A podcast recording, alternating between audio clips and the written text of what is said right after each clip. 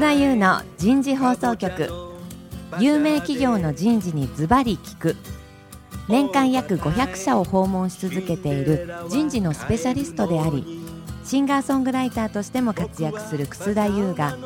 有名企業の人事を招いて企業が抱える課題や実際の事例を紹介しながら解決策を模索していきます。この番組は日本オラクル株式会社株式会社ワークスジャパン。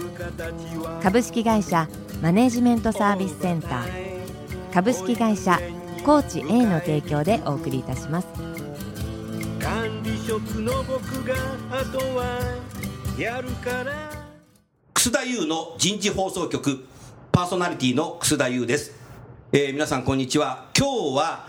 東京千代田区にある高知 A の10階のフロアから、えー、皆様に番組をお伝えしていきたいと思います。今日から4回に分けてテーマをエグゼクティブになぜコーチが必要なのか。エグゼクティブコーチングについて、えー、4回にわたり、えー、皆様にお伝えしていきたいと思います。えー、今日の第1回目は、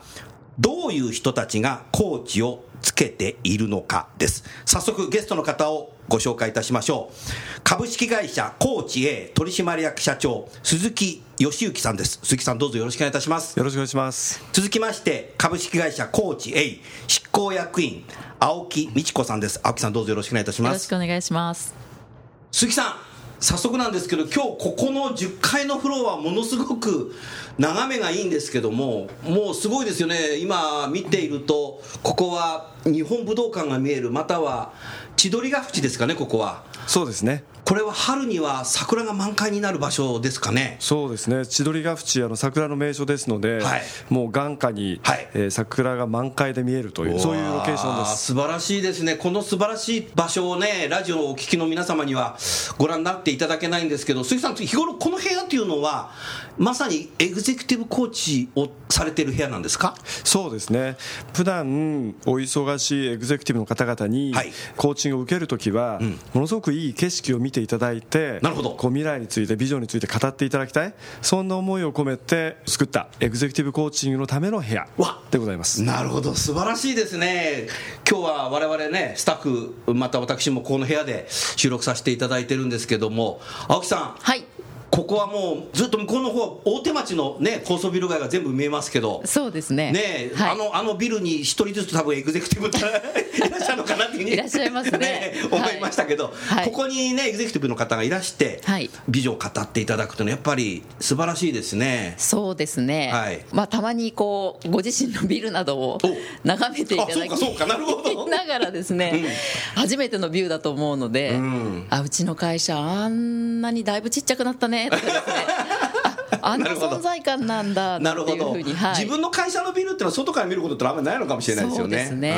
客観視するっていうことでもい。いかもしれないですね。はい。うん、ありがとうございます。はい、さあそれでは今日のテーマどういう人たちがコーチをつけているのかですけどもまず最初に鈴木さんこの会社コーチ A さんの創業時の話を少し教えていただけますでしょうか？弊社の設立は2001年なんですけれども、はい、コーチングの事業自体は97年からやっております。はい、はい、ですから来年で満20年。になるわけなんですけど、ね、はい、最初97年にですね、はい、ニューズウィークという雑誌がありますけれども、はい、えーと、アメリカ版の、まあ、本場のニューズウィークにビジネスのコーチングの特集が組まれたんですね。はいでそこにトマス・レナードさんっていう、はい、当時アメリカで一番大きかったコーチングの会社を作った人が特集されて載っていたんです。なるほど。でそれを見た弊社の会長の伊藤がですね、はい、そのトマス・レナードさんにメールを書きまして、はい、コーチングに大変興味があると。でぜひ教えてもらえないかというふうにメールを書きました。すぐに返事が来まして、それならば自分が作ったコーチユニバーシティという会社のプレジデントを日本に送るので、いろいろ聞いてほしいしいということで、デイビッドさんという方にですね、はい、97年に大体3回から4回ぐらい、日本に来ていただいて、はい、まず私たちがコーチングとは一体何なのかということについて勉強しました。今から20年前。そうですね。はい、そうだったんですね。それがコーチ A の前身であるコーチ21という会社を作る、はい、えー、きっかけになりました。なるほど、はい、鈴木さんはその席にいらしたわけですか？そうですね。一緒に作った一人です。はい、はいその時鈴木さん自身もコーチングというのは初めてお聞きになってその頃感じたなんかエピソードを教えていただけますか？そうですね。あのコーチという名前を聞くと、普通、スポーツのコーチというのを思い浮かべると思うんですね。なので、目標達成に、なんていうんですかね、一緒にこう伴走していくための存在としてコーチっていうのがあると、でなんかそのコーチっていう言葉の響きに、はい、すごくかっこいいなと思ったんですよね。かっこいい。でそれを、まあビジネスの経営者もある意味でアスリートですからそうです、ね、そういう人たちに対して支援をできる存在であるということはすごくなんていうんですかねやりがいがあるっていうふうに瞬間的に思いました、瞬間的に思った、はい、そうかそうか。スポーツアスリートにはみんなコーチがついていますよね、うんうん。もう多分東京オリンピックで世界中からねアスリートが来ますけど皆さん多分コーチつけて来日するんでしょうけど、その中で今度はビジネスのアスリートにもコーチがつくっていうふうになった時ワクワクしたんでしょうね多分鈴木さんはその時。そうですね。ねうんこれはなんか本当にやってみたいなってすごく思いましたね、はい、なるほど、うん鈴木さん、エグゼクティブコーチっていう言葉がね、うん、少し世の中に普及しだして、私、個人的にはなんか一人歩きしてるものもあるし、多分多様化していろんなものが出てきてると思うんですけど、企業のエグゼクティブの方にコーチをするというのは、何か資格を取って親になってるんですか？この辺教えていただきたいんですけど。そうですね、はい、あの弊社でエグゼクティブコーチングをやっている人間は、資格をちゃんと持っています、持ってらっしゃる、はい。まあ、日本での資格と、あとはインターナショナルコーチフェデレーションという国際コーチ連盟というのがありまして、その国際的な資格を持ってコーチングをさせていただいてます、なるほど、鈴木さんもそれはもちろんお持ちになってやってらっしゃる、青木さんもそうなんですか？はいもちろんわ素晴らしいですね青木さんそれを勉強するのにどのぐらい時間かかるんですか？えーとですねあのいくつかランクはあるんですけれども、うん、はい、私今ミドルのところのプロフェッショナルっていうところなんですが、はい、そこに行くまでも5年ぐらいかかりましたでしょうか、ね、5年ぐらいかかりますかはい。やっぱり経験はかなり大事なるほど。あコーチをするという経験。そうですね。なるほど。勉強しただけでできるものではないので、うん、やっぱり生ものなので失敗してはこう修正し失敗しては修正しお素晴らしいですね。本当やっぱりクライアントさんにたくさん学ばせていただいたなっていうふうに思います。なるほど。はい、うんでも先ほど鈴木さんがねおっしゃった通りビジネスのアスリートの方に自分としてコーチとしてついて、はい。えー、やってらっしゃるわけですよね、はい、そうするとその方が多分ビジョンだとか目標を達成すると、はい、自分も嬉しいですか？嬉しいですね。嬉しいですか？やっていてやっぱりそこに関わらせていただける、その瞬間？瞬間。それがあるからやめられないというか、ね、そうなんかそんな、はい、仕事です。なるほどね。なるほど、はい、ありがとうございます。鈴木さんもう少しそのエグゼクティブコーチングについて、えー、教えていただきたいんですけどエグゼクティブコーチングっていうのは、まあ、この部屋でやるっていうのも先ほど聞きましたけど1対1でマンツーマンで会ってされていくんですね。そうですね。原則1対1で、はい、会ってもやりますし電話を使ってコーチングをするということも電話を使ってやる、はい、なるほど。頻度高くあります、うん、なるほど、はい、うん。間ってどのぐらいされるんですか？大体最低でも、はい、まあ、8か月ぐらい。8か月？がワンクールといいますか、うん、1回のご契約の期間でなるほど。なるほど。8か月から1年ぐらいかけてやらせていただきます、月に1回とか？月に回平均で言いますと月2回ですね。月2回ぐらい、はい、1回ぐらいの頻度が多いと思います。そのぐらい時間を取っていただいてやっていくっていうことですね、はい、うん、なるほど。ありがとうございましたじゃあ、あのー、早速なんですけど今日のテーマどういう人たちがコーチをつけているのかあですけども、うん、コーチさんの会社概要をねこう見ると結構グローバルに拠点がありますよね。今どの辺があるんですか国は？ニューヨークと、はい、それから上海、上海。えー、シンガポール、はい、香港、香港。えー、そしてバンコク、バンコク、はい、という5拠点、5拠点。あります。ありますね、はい、そちらにも拠点があるということは、そちらでもコーチさんはコーチがいらっしゃってビジネスやってらっしゃるわけですね。そういうことですね。あなるほど。基本的にはグローバル企業をご支援したいと思ってます。で現在、まあ、日本企業でグローバル展開している企業様を多くご支援させていただいてますので、はい、例えば中国で、はい、えー、と総経理をされていて、うん、中国人の部下が1000人いますと、うん、でどういうふうにリーダーシップを発揮してマネジメントをしたらいいかものすごくこう苦慮されている方たくさんいらっしゃるんですね。でそういう方々に対して、えー、エグゼクティブコーチングをご提供させていただく、うん、でただ実は上海の場合、はい、中国の場合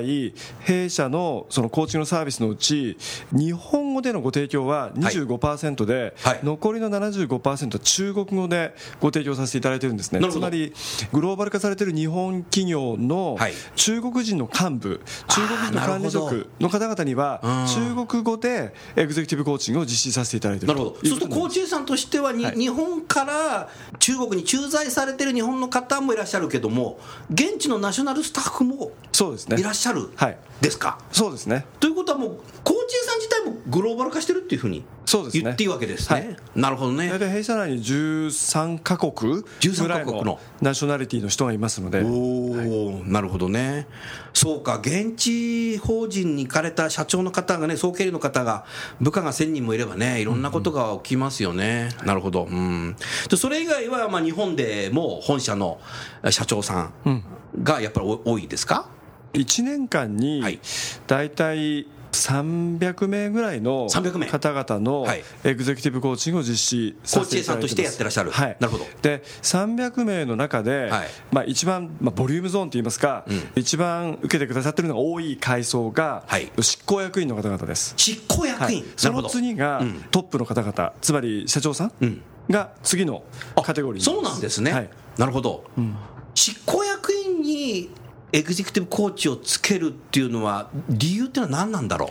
多分ですね、部長さんまでと、部長さんまで、はい、執行役員になった時に、はい、取るリーダーシップの形、あり方が、すごく変わるんではないかと思ってるんです、ね、変わる、はい、どんなことだろう？つまり、部長さんまでは、はい、ある意味で縦にリーダーシップを発揮していけばいいと、あ部門内っていうことね、そうですね、うん、部門内に自分の権限とかオーソリティを持って、リーダーシップを発揮していけばいいんですけれども、はい、これが執行役員になった場合、うん、当然、会社全体を見ていかなければいけませんから、なるほど、なるほど。他の執行役員に働きかける。あ他の執行役に働きかけるリーダーシップ、はい。そうですね。前者的な視点を持っていわゆる経営視点を持って働きかけていく必要があってそれは縦のリーダーシップに対して横のリーダーシップっていうのが必要となってくるそれは社会人になって以来一度も経験したことない人たち ないことですよね。執行役になった時初めてそういうことをやるんだっていうことに気づくというか、はい、すぐできないですよねトランスフォーメーションがすごいトランスフォーメーションですよね。必要なんだと思いますね。で、まあ、例えばハーバード大学が、はい、あの出している調査によりますと、はい、一つのそのポジションに就かれた方が本当にそののポジションにマッチングして、職務を渡せるようになるまでに、大体18か月ぐらいかかる、18か月かかる。一般的に、でそうするとその部長から執行役員というのは、思ってる以上に、やっぱギャップがあるんですね、なるほど。だから執行役員として、その人が本当に能力を発揮できるように、弊社としてはコーチとして、エグゼクティブコーチとしてつくことによって、18か月を少しでも短くしたい、なるほど、はい、スピードアップするご支援をさせていただきたいなるほど、ね、なるほど、はいこのスピード感ある世の中にね、変化していくのに、18か月待ってる場合ではないですよね。そうですね。うん、それはね、そんな18か月間、執行役員のインターンシップなんていうのは考えられない わけですよね。それを早くするっていう役割で執行役員ということ。そうすると、新任執行役員っていうのがやっぱ多いんですか？新任執行役員は多いですね、はい、多いですか、はい、なるほど、はい、なるほど。そうすると一社で新任の方だけっていうこともあるしまたは複数の方、執行役員みんなつけるっていう、まあ、執行役員であったり、ありますか？あるいはそのボードメンバーに、ボードメンバー、はい。まあ、取締役になられたときに、うん、えー、と弊社の、えー、とエグゼクティブコーチを必ずつけるというような、うん、あのスキームを作られてる会社がある会社がある、はい、それはいいですね、もう執行役になったんだから、または定款に入る取締役になったんだから、はい、エグゼクティブコーチをつけましょうそうですね、うん、でも杉さん、世の中一般に、なんかコーチをつける人って、ってなんかあまりできない人がつけるんじゃないかなって思っちゃう人がいるけど、なんか今の鈴木さんの話聞いてると、さらにもっとこうね、パフォーマンス上げていただく、トランスフォーメーションしていただくために、コーチをつけるっていう方が、意味としては深いですよね。そうですね。ね。え大きなその役割の変化があるときに、コーチをつけることはとても機能すると思いますし、はい、それからまあ今、執行役員に多くついているという話をしましたが、はい、その次はやっぱり社長なんですよね、社長なの、ね、トップ、ご存知のように、はい、あの企業はトップ次第でものすごく大きく変わります。なるほど。でそのトップにコーチがつくということは非常に価値と意味のあることだっていうふうに、あの思っています。なるほど、はい。うんアメリカ合衆国が本社のグローバル企業っていうのは、相当な数、そのエグゼクティブのコーチの方を付けになってるっていうのを、時々いろんなところで耳にしますけども、はい、その辺実態どうなんでしょうか？そうですね、よくあの C スイートって言いますけど、うん、CEO とか CFO とか COO と言われるような人たちのうちの大体70%ぐらいにはコーチがついているというふうに、アメリカではですね、あの言われています。だから、まあ、CEO っていうふうに取った場合でも、かなりの多分パーセンテージ、少なくとも50%以上の CEO には、まあ、コーチがついているだろうっていうふうに言われています。なるほど、はい、あじゃあもうトップの方には、もうそういうアスリートなんだから、はい、つけるっていうことが当たり前な形になってるわけですね。そうですね、はい、そういう中で、コーチさんはね、97年からビジネスを展開されて、まもなく20年ですけど、実際、日本企業の本社の社長さんは、今、どんな状況ですか？日本企業の本社の社長さんでコーチをつけてる、割合でしょう、はい、割合というか、はい、自らつけたいって手を挙げてくるのか、あどどういった形でこうタイミングでつけることが多いですか、その辺をぜひ教えてください。そうですね、いくつかのパターンがありますけれども、はい、まあ、一つはあの社長になられた時に、コーチをつけようとされるとい。うケースがあります、でそれは例えば人事の部長さんであったり、役員の方々が、うん、弊社について、あるいはエグゼクティブコーチについてご存知で、うん、新しく社長になられた方に、ぜひコーチをつけけたいっていうふうにおっしゃってくださるケースもありますし、なるほど。あとはあの社長と言われる方々はですね、はい、横のつながりが強いので、なるほど。えー、と横のそのある意味で口コミで他社の社長さんとのつながり、ね。はい、であのコーチをつけていて非常にその経営をしていくにあたって、すごく価値があるよっていうということはコーチをつけている社長さんはコーチをつけてることはいいと思ってらっしゃるわけですよね。もちろんです、ね、自分がいいと思ってるから他の会社の社長にもいいよ、ね、ご紹介くださるっていうことは多いです、ね、それはでも素晴らしいことですよね。そうですね。そうすると自分がコーチをつけてること自体は結構言う方もいらっしゃるわけですね。うん、割と言う方が多いですね。言う方が多い。言う方が多いです、ね、なんか自分コーチつけてるっていうとなんか自分はなんかできない社長なんじゃないかみたいな。まあそういうイメージよりもやっぱりスポーツの世界で、うん、先ほどからのね。そうですね。そのトップアスリートほどコーチをつけてるわけなので、うん、だからまあ、例えば先ほど出たアメリカの話で言いますと、はい、エグゼクティブであればあるほど、はい、自分に有名なコーチをつけようっていうあの意思が働くっていうくらいなので。かっこいいなそれ。はい。まあ、有名なっていうか要するにポテンシャルの高いコーチを自分につけようとする。なるほど。だまあ日本でもそんなふうによりなっていっていただけたらすごくいいなと、本当ですよね、はい、うんありがとうございます。さあじゃあ少し話題を変えて青木さん。はい青木さん自身も新任の執行役員ですとか、はいはい、社長さんですとか、はい、エグゼクティブのコーチを多分ご担当されてるわけですね。最初にその新任の執行役員だとか、社長様とお会いになってた時に、はい、人ってなかなかこう自分を閉ざしてあんまり喋らない方もいらっしゃるような気がするんですけどそういう時青木さんはどうされてるんですか？コーチングって質問っていうのは僕はね前回の番組でも櫻井さんから聞きましたけども、はい、多分質問しても答えるのかなっていうのが。そうですね。ケースで言いますとね、うん、結構よく喋ってくれるよく喋ってくれるの。喋ってくれる人じゃないと社長になれないのかな。あそうなんだ。そ,、れはな青木さんだからなのかな。いやいやいやそんなことないと思うんですけど、はい、逆に、うん、あの中間管理職の方々を担当するコーチのがもしかしたら難しいかもしれなくてですね。中間管理職部長さんとか。そうですね。エグゼクティブの場合は、やっぱりそのもう何が何でもこう達成したいゴールであったりとか。明確になってるからね。そうなんですよね。もう自分をしてもう本当にこれを実現させたいっていうものに向けて、はい、やってくる方々ですので、うん、やっぱりそこのコミットメントは、コーチングへのコミットメントにも結構つながってくるところはあるとは思います。なるほど。結構最初から割とお話しくださったりありますし、うん、あと警戒が強かったとしてもですね、うん、やっぱりそこまで来たからにはいろんな武勇伝があるのでなるほど。その確かにそうですよね、はい、だからそういったところをいろいろこうお伺いしたりしていく中で、うん、まあ、私も自己開示しながらですね。お互いに信頼関係を作るってことだ。そうですね、はい、なるほど。そこからスピードやっていけばいいわけなんですね、はい。はいうん、いやなんでこんな質問したかっていうと、はい、ね、この番組を聞いてる多くの方は企業の人事の方ーですので、えー、当社の社長にもエグゼクティブコーチつけたいなって思われても、はい、うちの会社の社長しゃべんないからなっていう思う方も多分いらっしゃったらどうかなっていうふうに思って、少し質問してみました、そうですね。社長さんは特にですねやっぱりあの部下の前ですとね喋、らないお話にならないかったりとかどうしてもやっぱりこうなんて言うんでしょう。部下の前でのお姿っていうのがあるので、なるほど、えー、そこではこう言葉になりにくいこととか本当のところっていうのは言いにくいところがあるんですけども、エグゼクティブコーチング基本的には1対1で始まっていくので、そういった中ではやっぱりこう生身の人間と人間なのでですね、その部下に見せるお顔とは違うやっぱり本音のところっていうのは、実は結構話してくださいます最初の方から、ね、はい、そんな感覚やっぱり社長さんはなかなか社内にはね部下の方とかねには話しにくいこと自体もコーチには開示して、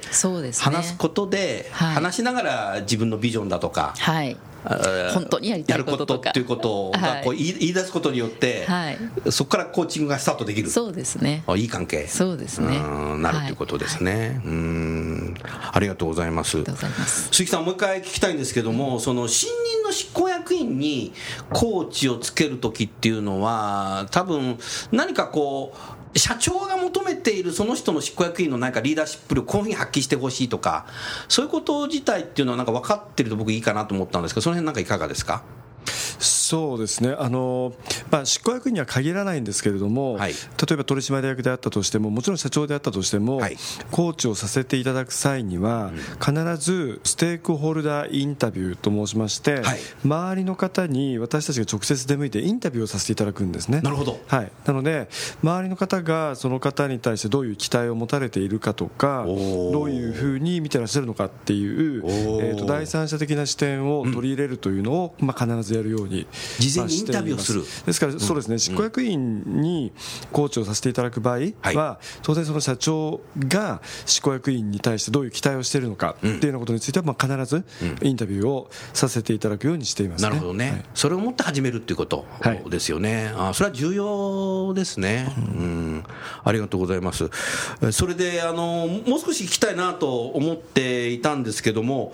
今コーチ A さんではそのエグゼクティブのコーチをできる方ってのはおおよそ何人ぐらいいらっしゃるんですか？大体今は30名ぐらい。30名もいらっしゃるの？いますね。はい。あそうですか、まあ、社員がでも今200人ぐらいいらっしゃってそうですね。そのうちエグゼクティブコーチをできる方に30名もいらっしゃる。はい。まあ管理職に対するコーチングという観点で言いますと120名ぐらいの人間ができます。できる、そのうちまあ本当にその役員層に対してコーチをしている人間は大体30名ぐらいなるほど。そうするとコーチングのビジネスのコーチングファームではもう日本一というかもう世界一になってますね。そうですね。あの世界中にコーチをする人はたくさんいるんですけれども、はい、まあ、多くの場合個人でやられてる方が多い、ね、インデペンデントコントラクターみたいな。そうですね。もしくはあの少人数で集まって会社を作られているケースはあるんですが、はい、まあ、弊社のようにその正社員でコーチを多く人数を抱えてやらせていただいている会社さんというのは、うん、まあ、私の知ってる限り、まあ、あまり例がないですよ、ね、日本だけじゃなくて世界でもないようですね。そうするとコーチ A さんの強みというのは一体何なんだろう？そういう意味では、はい、要するに日々日々、えー、っとコーチがい。ろんなコーチングをしていろんなフィードバックを受けていろんな結果を出しています、はい、そうするとその結果をもとに、うん、社内でお互いにこう切磋琢磨し合うっていうことが起こるんですね、うんうん、常にこう最新の一番お客様に対して効果的なコーチングは何なのかっていうことについて常にこうアップデートされてアップデートしてる、はい。最新のそのスキルであったり、知識であったりやり方を持ってコーチできるっていうのは、まあ、こういうそのファームを組んでいる、プロのコーチのファームであるっていうことの強みではないかなというふうに思います。なるほど、はい今話を聞いててふっと思ったんですけど例えばたくさんの数が執行役員いらっしゃるときに全員執行役員にエグゼクティブコーチをつけましょうというふうになったときに一人でやってたらなかなかできないんですけど複数の方でコーチつけることができますよねそうですね、まあ、執行役員っていうわけではなく例えばボードメンバーも含めて、役員全員にコーチをつけたいっていうふうに依頼をいただくケースってやっぱりあるんですね。あるんですね。はい。うん、でそうした場合、まあ、何かのコーチでその会社さんの、うん、えー、と役員のコーチングを、まあ、担う担当するっていうことになりますね。なるほどね。はい。うんもう少し教えてほしいのが執行役員が執行役員に対してリーダーシップってねおっしゃってましたけどな何かその辺は少しなんかエビデンスみたいなことを取ることもあるんですか？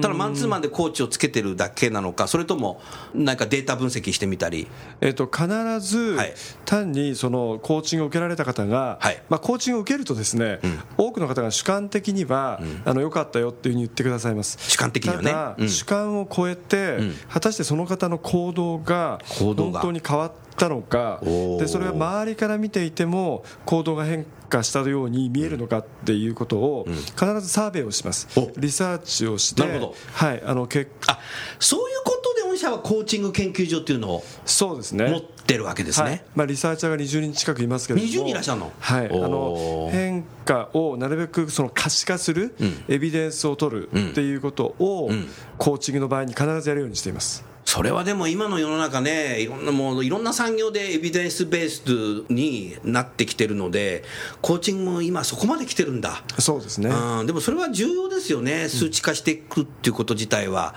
本人も自分がどれだけ変わったのかっていうのも分かるし、うん、周囲もそういうふうにね、フィードバックしてくれることによって、組織全体が活性化しますよね。そうですね、うん、なんとなく良かったっていうだけじゃね、もったいないですもんね。うん、あなるほど、そういうことですか。うん、ありがとうございます。青木さん。はい。青木さん自体は、はい、今この瞬間、はい、エグゼクティブコーチとして何人ぐらいをやってらっしゃるんですか、えっと、今16名、16名もされてるの、ね、はい結構大変ですねこれ。結構大変ですかね。はい、でもあんた好きなんだね、まあ、これが。そうですね。向いてますよね多分。そうですね。16人もできるっていうことは。そうですね。もう、お話ししてる瞬間にこういういろんな方々の顔が出てくる。出てきます、ね、あそうなんだ。はい。わでその方たち自体が、はい、やっぱどんどん変わっていく。そうですね。だからまあ変わっていくっていうとおこがましいんですけれどもなんか、はい。どんどんこうやれる範囲だとか、うん、関わる人たちの範囲だとか、うん、そういうのがどんどん広がっていくのがすごくよくわかります、はい、でも今16人ものエグゼクティブの方をコーチをしていると、はい、自分の質問力っていうのがどんどん磨かれるんじゃないかなと思ってどうですかそのね質問力はもうコーチの永遠の課題ですね。成長テーマで。あそうなんだ。そうですね。もういかにこう質問力を上げていくのかっていうのが私たちもコーチへのその社内の中でも、いつもいつもいつも考えてることですね、もうでも青木さんぐらいになってくると、その質問力ってもうマニュアル化できなくて、多分あなたのノウハウになってんじゃない多分いやいやいやいやこれがもうどんどんバージョンアップしていきますのでですね、ね、はい。あの、ね、いろんな方々からも吸収したり。あれはだからすごいなと思ったな、えー、鈴木さん自体ももう相当の数エグゼクティブコーチをされてきましたよね、延べどのぐらいやったんだそうですね、トータルだと多分200人を超えトータル200人？そうですね、超えてるかなと思います、まあ、やってるそうすると20年もされてるってことは、当時、部長